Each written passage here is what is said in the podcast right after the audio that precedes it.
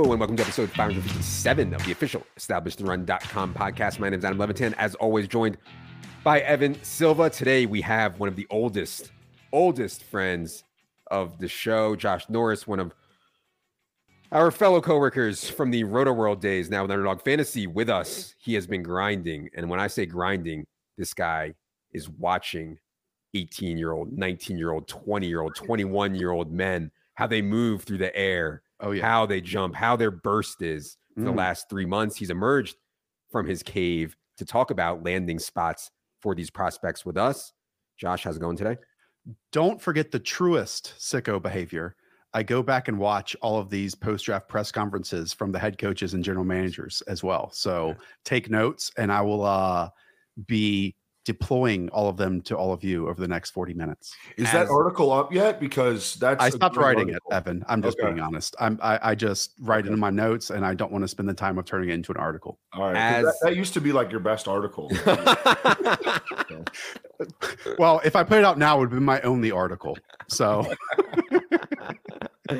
uh, as the coaches lie through their teeth, Josh is there to No, record no, every no. every word of what they say. No, Josh looks through and and he can see through their lies. if we can be honest, Adam, they are their most truthful right after the draft Yeah. when they don't have to lie anymore and they're just happy with every single one of their selections that they made. That's that's why I care. yeah, And put and, and, and they've in been people. drinking a little bit. You Exactly. know, they're yeah, they're all loosened up. On today's show, we're going to talk about rookie landing spots for wide receivers and tight ends. On the previous show, we talked about quarterbacks and running backs. Be sure you check that out. Questions that remain on these guys is clear. You know, how do they fit in their new scheme? How do they fit with their new teammates? New teammates, what path do they have to putting up statistics? By the way, DraftKit Pro is live now. If you do not have an active DraftKit Pro subscription, you can check that in the My Account tab on the site. Check that out. $49.99. Everything you need for best ball dynasty redraft this season. All right, Josh, let's get to wide receivers and tight ends.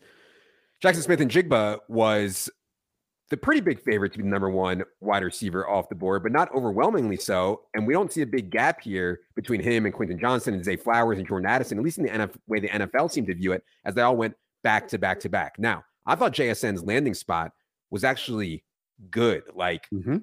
man, I, I'm a Geno Smith believer. They were eighth in pass rate over expectation last year. Geno was incredibly, incredibly accurate. JSN can slide right into the slot between Tyler Lockett and DK Metcalf. Yeah, it's a bit crowded there, but I think JSN quickly can earn a real role on a team that I think offense is actually going to be pretty good. So I actually like this spot for JSN a lot. What do you think, Josh, of JSN and the Seahawks?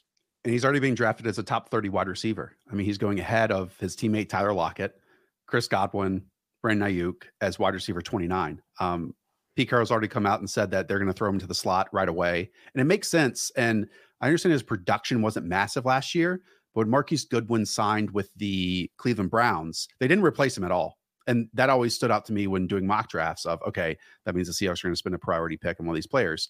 Again, I would say Goodwin's explosive game is quite different than JSN's, but we always talk about like basketball rooms and basketball lineups for wide receiver cores. And you can't get much different between DK Metcalf, alpha, Tyler Lockett, vertical bucket catcher, zero after the catch, and then what JSN is, which is like this extremely great spatial awareness feel over the middle of the field. And to your point about Geno, I understand it was shocking see people or for people to see him play at that level, but you can back me up on this where the stuff we did last year in terms of in pocket aggressiveness and downfield throwing translates year to year. And so I'm I'm super amped of what the Seahawks offense can be in 2023. And they're far more willing to throw than they were at any point in Russell Wilson. I mean, far more willing to throw. So yeah, I, I really like this spot for JSN. Evan, I saw you make a face when Josh said that JSN was going ahead of Tyler Lockett. I know Tyler Lockett is your boy. What do you think about the Seahawks wide receiver room now? I mean, Tyler Lockett's getting old. He's you know he's entering his age 31 season at this point. So I, I think it was a great pick. Um, but I, I would still have Tyler Lockett ranked ahead of Jackson Smith-Njigba. Uh, at the same time, I think that Jackson Smith-Njigba can jump in and, and catch 75 balls in year one. Yeah. Let's go to Quentin Johnston, goes 21st overall to the Chargers. They pass on Zay Flowers, they pass on Jordan Addison. They instead go for the guy, the big guy who looks best getting off the bus, I assume he will play opposite Big Mike Williams with Keenan Allen in the slot, pushing Josh Palmer into the number four role. Josh, how successful do you think Quentin Johnston can be in that role for the Chargers? I think this was all about adding explosiveness to the offense because they have zero. You know, like what we've been craving is speed and juice and actually some yards after catch threat. I think it's debatable if Quentin Johnston can translate his 8.9 yards after catch at TCU that he did in the NFL. But at the very least, you're getting like a vertical player with speed and with size. And Brandon Staley kept talking about how he's like a red line vertical player, which means he's like all the way in the outside.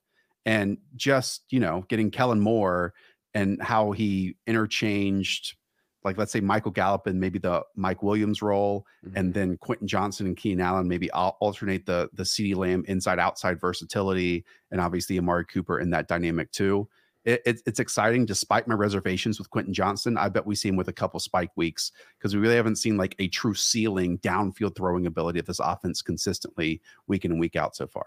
I mean, it, it's a tough role, Evan, to earn a lot of targets in. Austin Ekeler is going to command a lot of targets. Big Mike and Keenan are going to command a lot of targets. We saw Josh Palmer play this role a little bit, and when those guys were healthy, Josh Palmer was relatively dusty. Now I get that Quentin Johnston's a better player. I just have concerns about the role right now. Any thoughts on Quentin Johnston to the Chargers?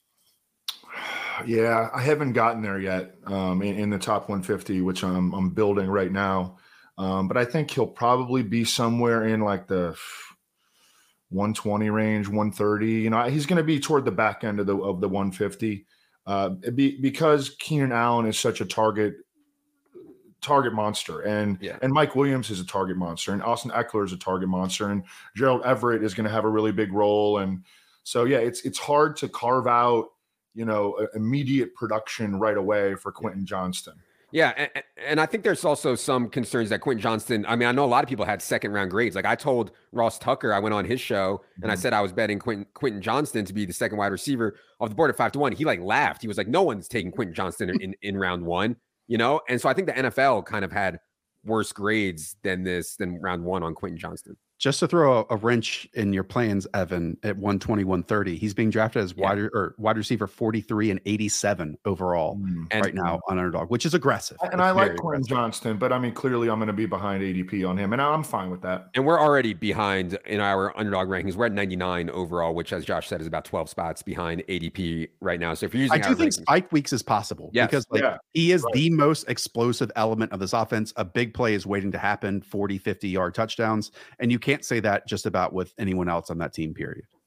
Ravens take Zay Flowers at 22nd overall. I thought this was bigger for Lamar Jackson than Zay Flowers himself. In other words, there's going to be volume concerns. And I get that, that Greg Roman is out and Todd Monken is in. Still, Lamar Jackson's career high in passing yards is 3,127. I mean, last year he was only averaging 203 pass yards per game before getting hurt. And now you have Flowers, Rashod Bateman's healthy. Odell is there, Mark Andrews, likely, Nelson Agholor. I mean, it's going to be hard for Lamar to support all these guys. And so I have major volume concerns for Zay Flowers, but it's really good for Lamar. Josh, any thoughts yeah. on Zay Flowers to the Ravens? No, I mean, I just want to draft a Lamar Jackson as quarterback four, you know, like what, what stood out to me at the beginning of last year is in the opening three games when Rashod Bateman was healthy and able to win in isolated coverage. Um, Lamar Jackson threw for 10 touchdowns, right? And then the rest of the yeah, season, he got off to a super hot start last yeah. year, if you remember. Yeah. Right. The rest of the season, he only threw for seven touchdowns. And I know he missed games towards the end of the year, but this team was obviously craving someone other than Mark Andrews. And but to your point, Adam, it's not just Zay Flowers they add to it, or just a healthy Rashod Bateman. You also throw in Odell Beckham, which they paid a shit ton of right. money for. So I have no idea what to do with this other than Zay Flowers is really good with the ball in his hands and he can create with what opportunities he has. I just don't know to the degree of the opportunities he's going to receive. Yeah. I mean, we're even further behind on Zay Flowers uh, than we were on Quentin Johnston. Zay Flowers ADP is 92. We have him 111. So, I mean, you know, we're really far behind on Zay Flowers right now. Let's go to let's go to Jordan Addison. Next pick 23 to the Vikings. Obviously, they did not think much of Adam Thielen or didn't want to pay Adam Thielen immediately. I think get an upgrade and a cheaper replacement in Jordan Addison. Three wide, rec- three wide receiver set is Justin Jefferson, KJ Osborn and Jordan Addison. We know TJ Hockenson was smashing once he got to the Vikings last year. I'll start with you this time, Evan. Any thoughts on Jordan Addison's landing spot here with Minnesota? Yeah, I, I feel like opinions on Jordan Addison as a player were a little bit all over the map. I mean, you had Daniel Jeremiah up there having he had like the, as the number nine player in the entire draft. Uh, he goes late one. He reminded me of Jahan Dotson, who I think is going to be a fine player in the NFL, but just not super excited about him in fantasy. And Justin Jefferson is such an alpha, and TJ Hockenson was an alpha mm-hmm. when he went to Minnesota. So I don't know. What do you think, Josh? Well, I think it's understandable why Jordan Addison is being drafted ahead of QJ and Zay on underdog right now as wide receiver 35, just because other than Justin Jefferson, it was KJ Osborn and nothing else. If we're just talking about wide receivers, right?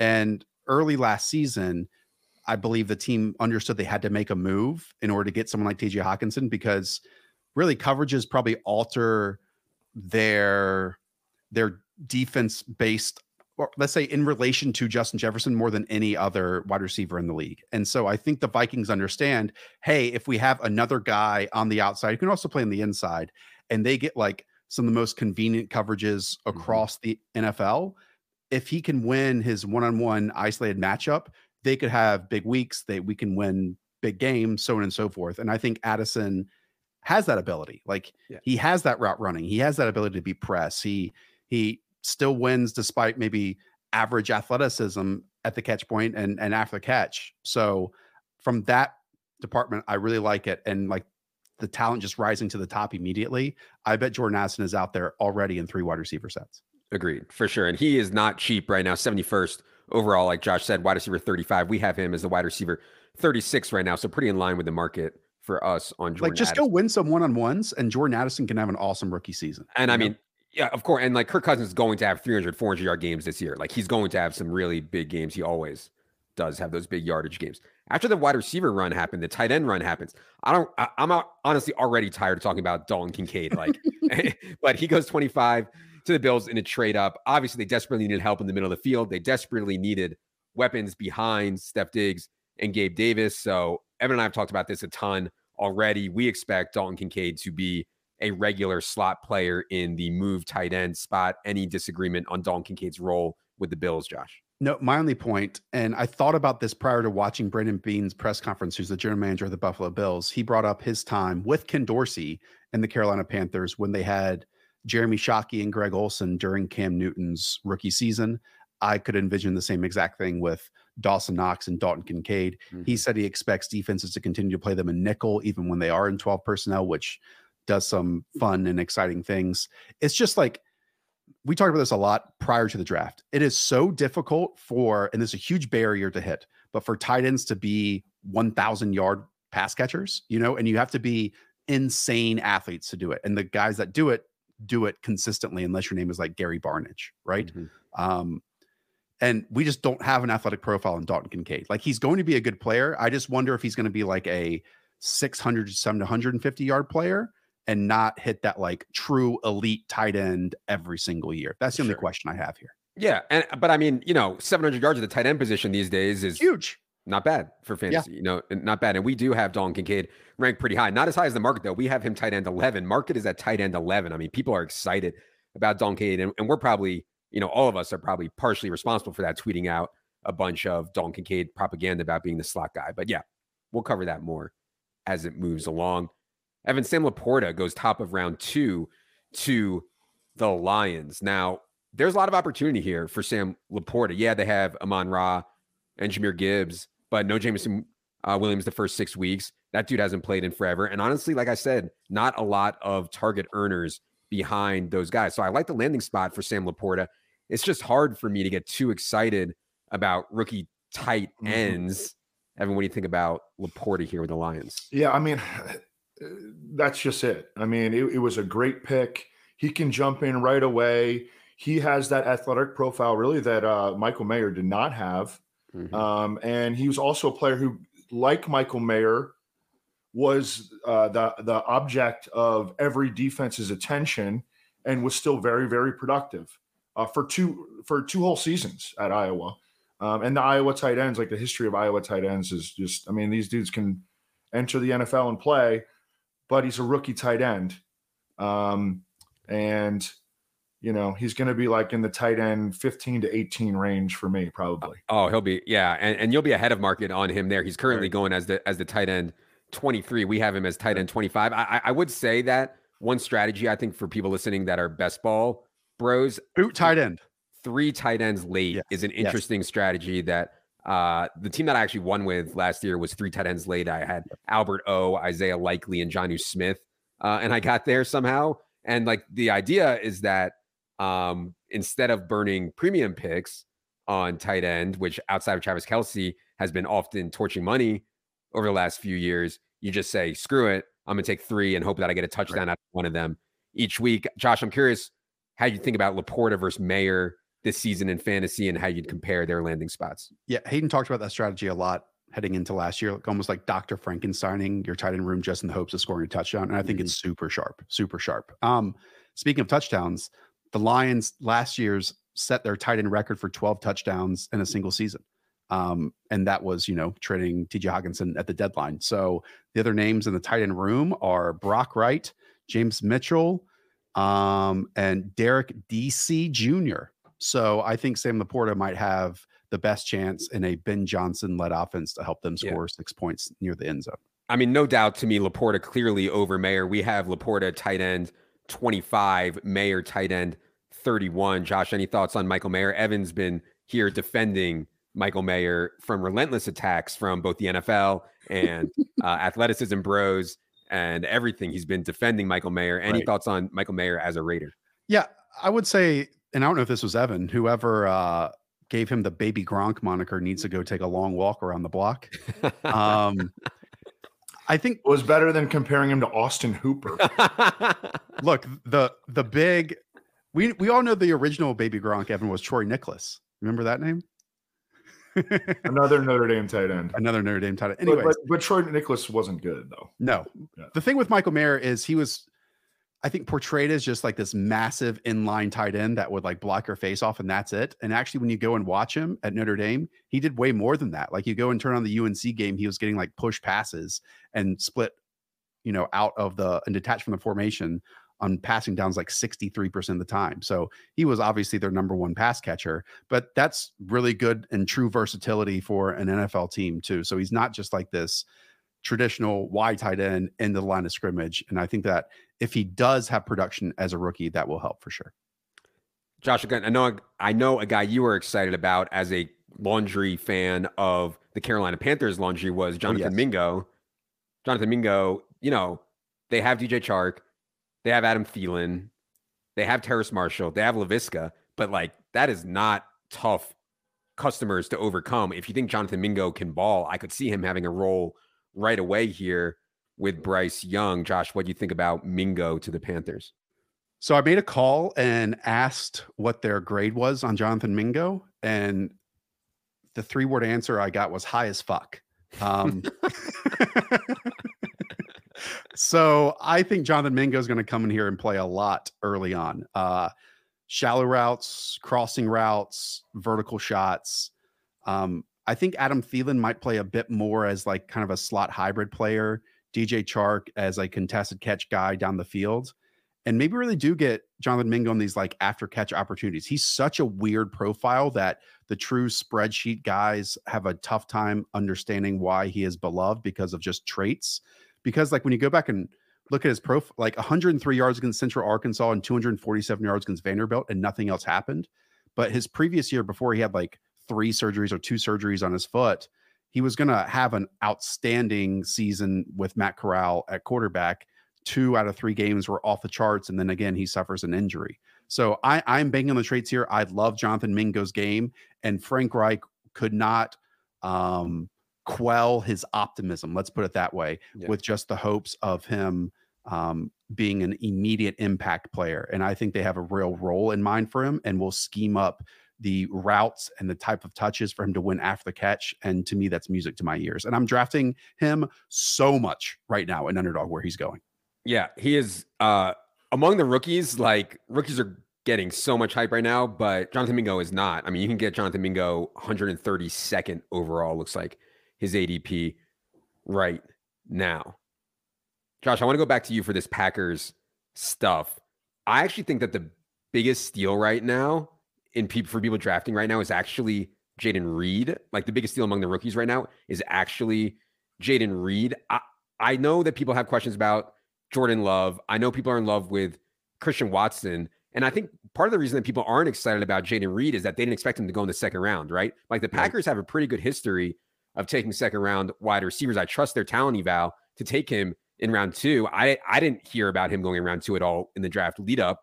But anyways, he is going so late right now. And I don't think it's crazy for him to start right away. And I don't think Christian Watson is like a, oh, let's feed this guy 10, 15 targets a game. I think Christian Watson is awesome, but I don't want him to be a load bearing wideout. So I could see Jayden Reed having a real role early. We have him uh, 162nd overall, which is 21 spots ahead of ADP we are right now on like Jayden Reed. Norris, any thoughts here on Reed and the Packers? So the Packers lost their top three slot snap pass catchers last year. Randall Cobb had 209. Allen Lazard had 195. Robert Tonyan 151. Their next closest, I think, is Watson at like 86 or something. Um, Jayden Reed wasn't like a full time slot guy, like there were a bunch of those in this year's class but he did play about a quarter or a fifth of his snaps there each of the past two years. Now, the other part of this, Adam, is they also sandwiched him with two other tight end picks mm-hmm. that they mm-hmm. made in Luke Musgrave and in Tucker Kraft. So I would expect, like, again, a Dr. Frankenstein approach of maybe all three of those guys becoming the slot pass catcher for the Green Bay Packers this year. But again, just hearing Brian Gutekunst talking about him, they think he's a great complement skill wise to what Christian Watson is, to what Romeo Doubs is. And whenever I hear that, to me, that shouts this guy in OTAs and training camp is going to get an early opportunity. And if he can play, then he's going to be out there on the field. And I don't think we're accounting enough for that right now in underdog drafts. I know a lot of people uh, were super high on Romeo Doubs. I thought Romeo Doubs' rookie year was like fine for where he went, but still not mm-hmm. like a great NFL player, right? Like I don't think it's crazy to think that Jayden Reed immediately can move ahead of Romeo Doubs. So yeah. One thing I really liked about Jayden Reed is that you know he's he's not a big receiver, but I mean he's not. I mean he's 5'11", 187, so he's just average in terms of size. Was awesome in the return game. Really good with the ball in his hands. Something to keep in mind. And I, I agree with you. I think he's going to play early and play often. All right, Evan. The people are angry with your Rashee Rice take. Uh, uh, Evan Evan uh, is going full 3.9 on Rashee Rice. I honestly don't know a lot about the guy, only mostly from what Evan has said on here. Evan, do you want to push back on the people at all? Are you hmm. sticking with your Rashee Rice love in dynasty rookie drafts? And will that carry over to redraft? I guess is a question too. Yeah, what I said was just that based on, and this was a very small wide receiver class, okay? It wasn't a good wide receiver class. But in terms of college production, Rashee Rice was extremely productive this past year. Size and athleticism, and then you factor in, you know, the draft capital. The Chiefs went and traded up for him in the second round. His landing spot, like this dude won the draft. Mm-hmm. Um, and and, and when, once you get to a certain place in dynasty rookie drafts, I think it's like pick seven or pick eight. It just opens up, and you can pretty much just take whatever whoever you want because yeah. there's a clear six or seven, and then it's like Rashee Rice can absolutely be at, at the top of your list. I don't hate this take from Evan, Josh, at all because, like, obviously, I'm looking for people attached to Patrick Mahomes. I think the right. way it goes bad is the CEH case, right? Like, CEH, nobody really likes CEH. They're, oh, he's on the Chiefs, and the Chiefs took him in the first round, so he has to be good, right? So, you know, I, that's a little scary for me there, but I think generally, just like trying to be high on guys attached to Patrick Mahomes makes sense to me. Josh, what are your thoughts on Rashee Rice as a Chief? Well, to double down with that, Patrick Mahomes spends part of his offseason in Dallas every year. And pre draft, Rashee Rice and Patrick Mahomes did a little throwing session. And just like Mahomes advocated for the CEH pick, I wouldn't be shocked if there was some Rashee Rice propaganda in there as well. Um, just quickly, I mean, they basically described him as a running back after the catch, explosive. He's bigger, so you can work in the slot. I don't know. Like, while I had some Skyy Moore optimism, which was tidal waved by everyone else's ridiculous optimism for him last year. Um, that's not like a huge barrier to overcome when it when it gets to opportunity. However, what we have seen is it's Travis Kelce and everyone else, right? Even when you spend money in MVS, he can get rotated out in two wide receiver sets or three wide receiver sets. And then they can throw three tight ends out there on the field. So I'm not sure if Rice is going to his rookie year stake his claim, be on the field in every single one of these looks. But based on what Evan is saying and where you're able to get him, a case can 100% be made that his optimism is better than a bunch of the other guys that have a similar ADP around him. It's really hard. I mean, we have Kadarius Toney pretty clearly as the oh, best oh, fantasy yeah. asset on the Chiefs by a pretty wide margin. But you can make a case for Skyy, MVS, or Rashee Rice to be the next best fantasy asset there. And so it's really hard, you know, r- really, really hard. We'll have to see what we can do. And I do think they're just going to rotate a lot, period. So just is what it is. The Marvin Mims pick, Josh. I mean, 63 overall to the Broncos, last pick of round two. I thought it was a good landing spot for Marvin Mims in that Russ is a very good deep ball thrower. And from yeah. what I understand, Marvin Mims is a very good deep ball receptor. I think yep. bad, however, in that they have Jerry Jeudy, Courtland Sutton, Tim Patrick, Greg Dulcich. I mean, they have a lot of guys to catch the football on, on a throw game that was abysmal last year. So I think not the cleanest landing spot for Marvin Mims. I know he has a lot of fans, though. Josh, what do you think about Mims as a Bronco? I am nervous that like Courtland Sutton is dust a little bit just in terms of the juice that he has remaining. Obviously, Tim Patrick is coming back from a season where he probably had huge expectations as a big slot guy. Um, it's always interesting when someone like Sean Payton comes to a team. And while they didn't change general managers and George Paton is still there, when Sean Payton is like the head coach of a team, he has so much say in things. And them sticking their claim to Jerry Jeudy getting the fifth year option means to me he is a Sean Payton guy. Mm-hmm. And little whispers that I heard prior to the draft was that the team wanted to move up from their 63rd and 64th overall picks to go get a target. And obviously Marvin Mims was that guy for him. So like this is Sean Payton guy through and through. So yeah, from a vertical ability, at worst to me, he would be like your wide receiver three with big play explosiveness, and you kind of grow from there. But I don't know if we're going to see like again a two wide receiver set player during his rookie season. Yeah, Marvin Mims is going 179th overall. We have him slightly below that. Just hard to see a, a clean path here for sure. I should note though, Evan, that there was a lot of rumors over the last few months that the Broncos were at least shopping or hearing offers for both Jerry Jeudy and Courtland Sutton. So, you know, maybe they're not that high on Sutton specifically, especially. Yeah. So, yeah. Yeah. There were like strong links between Courtland Sutton and the Ravens, I think, mm-hmm. at one point. Um, and I, I, you know, it wouldn't shock me if they still end up trading him. Yeah. Courtland Sutton. Two more quick ones I wanted to just hit on here fast. Uh, Jalin Hyatt lasts until the middle of round three. And I know I saw some mocks where Jalin Hyatt was in round one. Obviously, the NFL did not think as highly of Tennessee's quote unquote gimmicky offense as some people did, but Jalin Hyatt at least has some speed, which I know the Giants wanted. They have a very crowded wide receiver room now, though. Josh, how do you think Jalin Hyatt fits with the Giants? Yeah, the wide receiver room for the Giants is, is fascinating because it's somewhat similar types in Sterling Shepard, who's best in the slot, Parris Campbell, who's probably best in the slot, and then Wan'Dale Robinson, who everyone loves. And I never got the ADP earlier in the offseason because he is a pure slot player coming off a torn ACL. But they don't really have, other than like Darius Slayton, who was making one massive play each week for this wide mm-hmm. receiver room, someone with like, I would say Ted Ginn esque during his rookie year, maybe skill set like Jalin Hyatt. Um, I, it's probably just going to be how much they can incorporate him if he doesn't like grasp the entire playbook uh, immediately. Because coming from that Tennessee offense, where he literally had 12 yards of a runway and it's just running in a straight line or choice routing it back to the quarterback, like that, that's tough to do in a Mike Kafka, Brian Daboll offense. So I'm sure we'll get a couple big plays. And if he does take a big jump during the preseason, we see that, I will be more in because, again, I think he offers a different skill set than the rest of a same old, same old that they kind of have with the Giants offense right now. Yeah, we're pretty low on on Hyatt. We're like 16 spots behind ADP on him. Just really hard for me personally to see it with all of the options that they have there, at least in year one for Jalin Hyatt.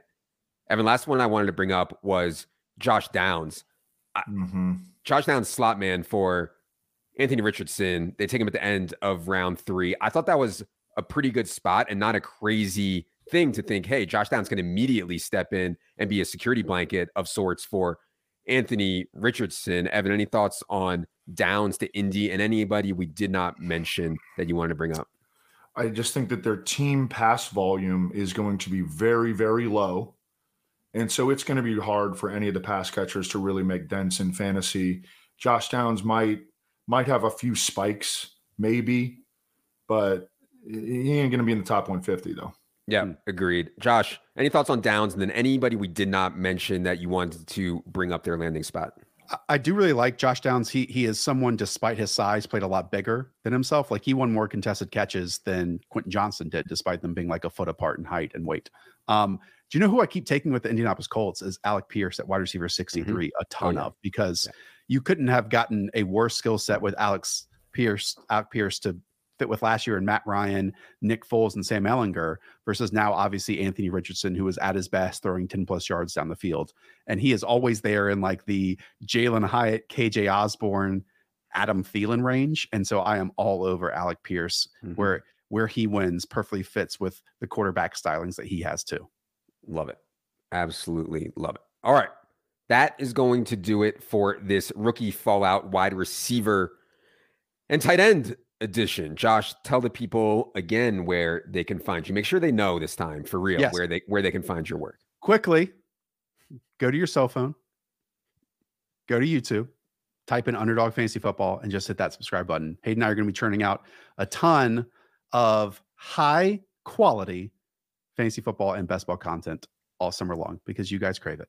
Full blown YouTube bros, full blown YouTube bros while you watch their videos, I bet our videos get suggested. So just go to uh-huh. Underdog and then and then you, you'll see ETR videos suggested as well. No, we do have videos on our YouTube also that you won't find on this podcast. Be sure you are subscribed. That is going to do it for Evan. For old friend Josh, for producer Luke, I am Adam. Good luck, everybody.